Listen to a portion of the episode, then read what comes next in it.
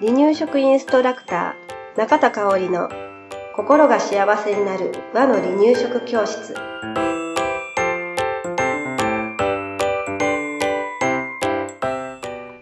第159回です。番組アシスタントの山本智子です。よろしくお願いします。はいよろしくお願いしますえーとね今日は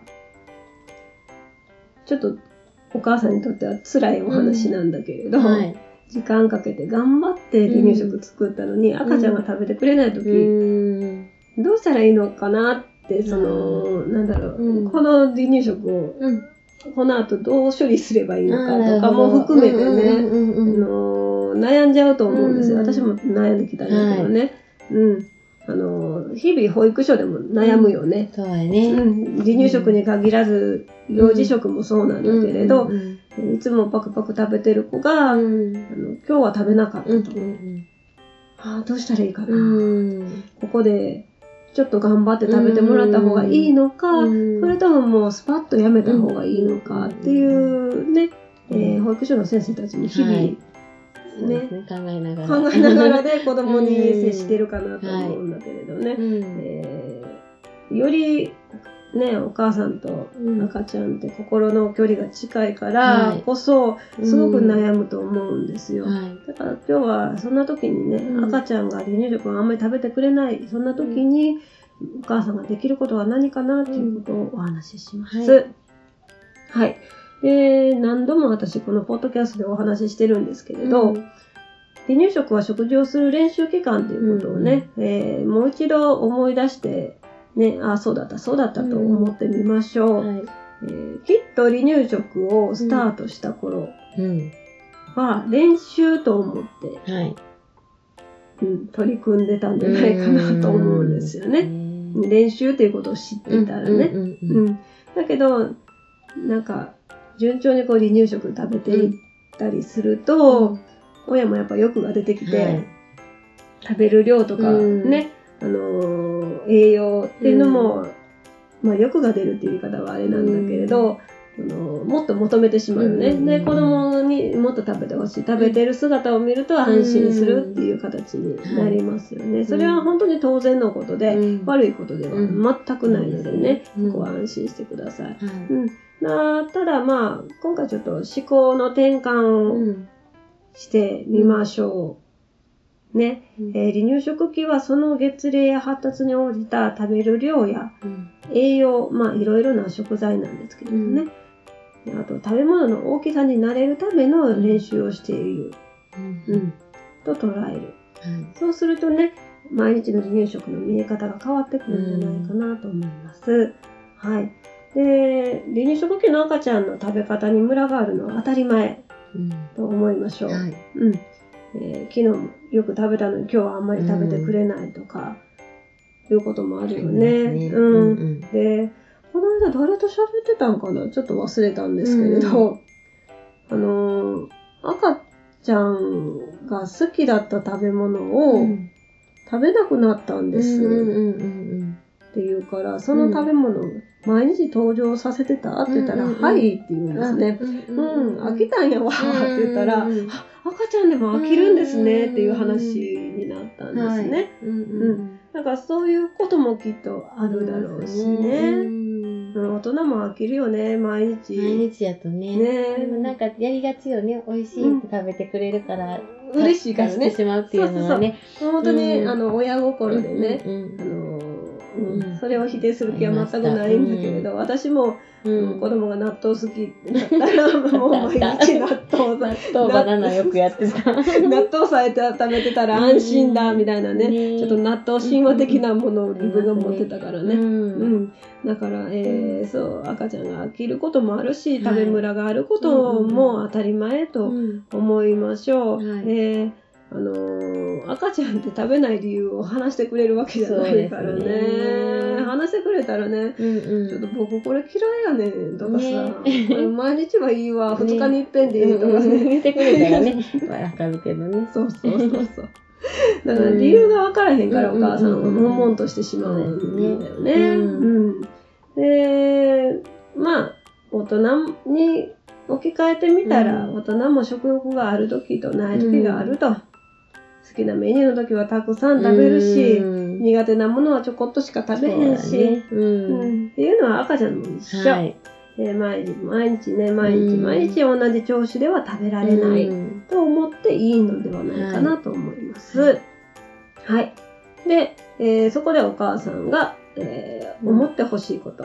まあ食べなくてもいいかと。うんまあいいか。次の食事に食べてくれるかなとか、うんうん。明日食べてくれるかなぐらいのね、思いで取り組みましょう。うんはい。もうもう今日か今日は食べへんから母乳、ミルうク、ん。うん、授乳しようってうん。思えたらいいよね。うんでまあなかなか難しいよねこのマイカと思うのは。だって人が生きていく中でうん。とっても重要な位置を占めてる、うん。食。うん、だから簡単に考えることはできないのは、もうそれはそうなんです。はい。だけどこんな日もあるよなって思う時も必要ねですね。うん、でなんか結構その食べなかったことにうん。こうなんやろきっとお母さんの落ち込みも含めてのた、うん。なんかうん。気持ちが入ると思うんですよ、食べられなかったらね、なうん。何がいけなかったんだろうとか、っていうのもあると思うのね、うん。そこの気持ちからお母さんが早く離れることが大事よね。うん。うん。あのあーっていう気持ちから、えー切り離す。うん。で次の生活の場面にはい親子でさっと移り変われるっていうことも大事なんやろうなーって思うね。そう。これは食事に限らずいろんなことに当てはまるね。うん。うんそうそう。うん、あんまり後引かない方ね、が行かない方が。お互い案外もそう、うん。で離れた方が子供もなんかシュッとうん、次の時にできたりとかね、うん、そうそう。ね食べれると食べるとかね。そうそう。そうん。わかります。うん、だから今の、うん。まあ、状況うをん。認める？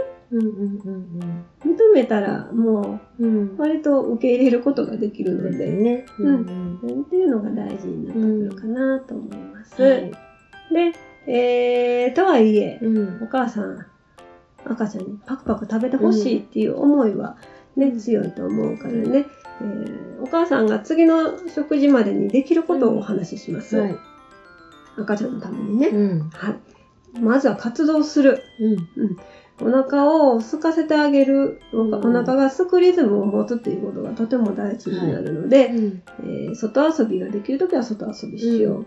で、あのね、外遊びばかりではなくて、うん。お家の中でもお腹がすく遊びっていうのはうん。ありますよね。はい。えー手先使う遊びを取り入れてみてもね、うん。結構集中力がいるので、うん。それで脳がエネルギーを使って、でお腹空いてきます。はい。で夏場やったら沐浴とかうん。湯遊びうんを取り入れてもね、いいよね。はい。はい。で次は寝る。うん大人も睡眠が足りない時は食欲がないよね。だから、えー赤ちゃんも一緒なので、うんはい。えー十分な睡眠をとってあげるということがうん食欲にもつながります。はい。だから夜は9時までに布団に入り、うん。朝は7時台に起きるっていうような睡眠のリズムをね、うん。徐々に徐々につけていきましょう。はい。はい。そして夜に寝ることも当然なんだけれど、うん。昼寝もうん取り入れましょうね。はい。あの、昼寝しないんです、うちの子っていうおっしゃるお母さんうん。も結構多いんだけれど、いらっしゃるんだけれど、寝るんですよ。うん。寝かせてないから寝ない。うん。そう。ですね。うん。寝る、えーうん。雰囲気をお母さんが作るっていうことがうん大事です。はい。うん。だから同じ時間にお母さんが寝かしつけを習慣にする、うん。最初はもしかしたらうまく寝ないかもしれないけれど、えー徐々にえーお昼寝するねリズムがついてくるのでうね、ん。お昼寝するっていうことをしましょううね。ん。はい。そして、えーえー途中でおやつを食べ過ぎないっていうことも大事ね。うん。まあ1歳過ぎてからだとは思うんですけれど、離乳食をあんまり食べなかったから、せめておやつうん。ね、食べさせようっていうので、まあ、あの、米菓子だったらいいだろうっていうふうにうん。与えてるかもしれないんですけれど、それを食べ過ぎないようにしましょうね。うん次の食事に響かない程度の量を与える。はい。で、おかわりが欲しがってももうおしまいよないよっていうので終了したらいいと思います。うんはい。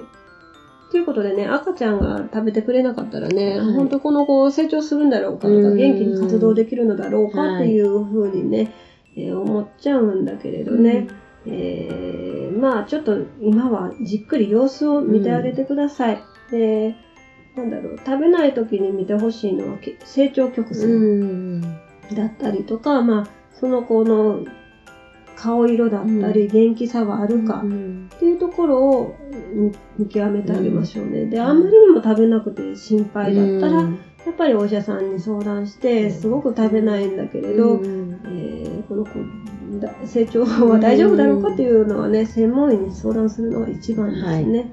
だからまあ、えーお母さんは今日お話ししたようなことをね、今できることからね、うん始めてみるっていうのも、えー大事かなと思います。はいはい。今日もありがとうございました。はい、ありがとうございました。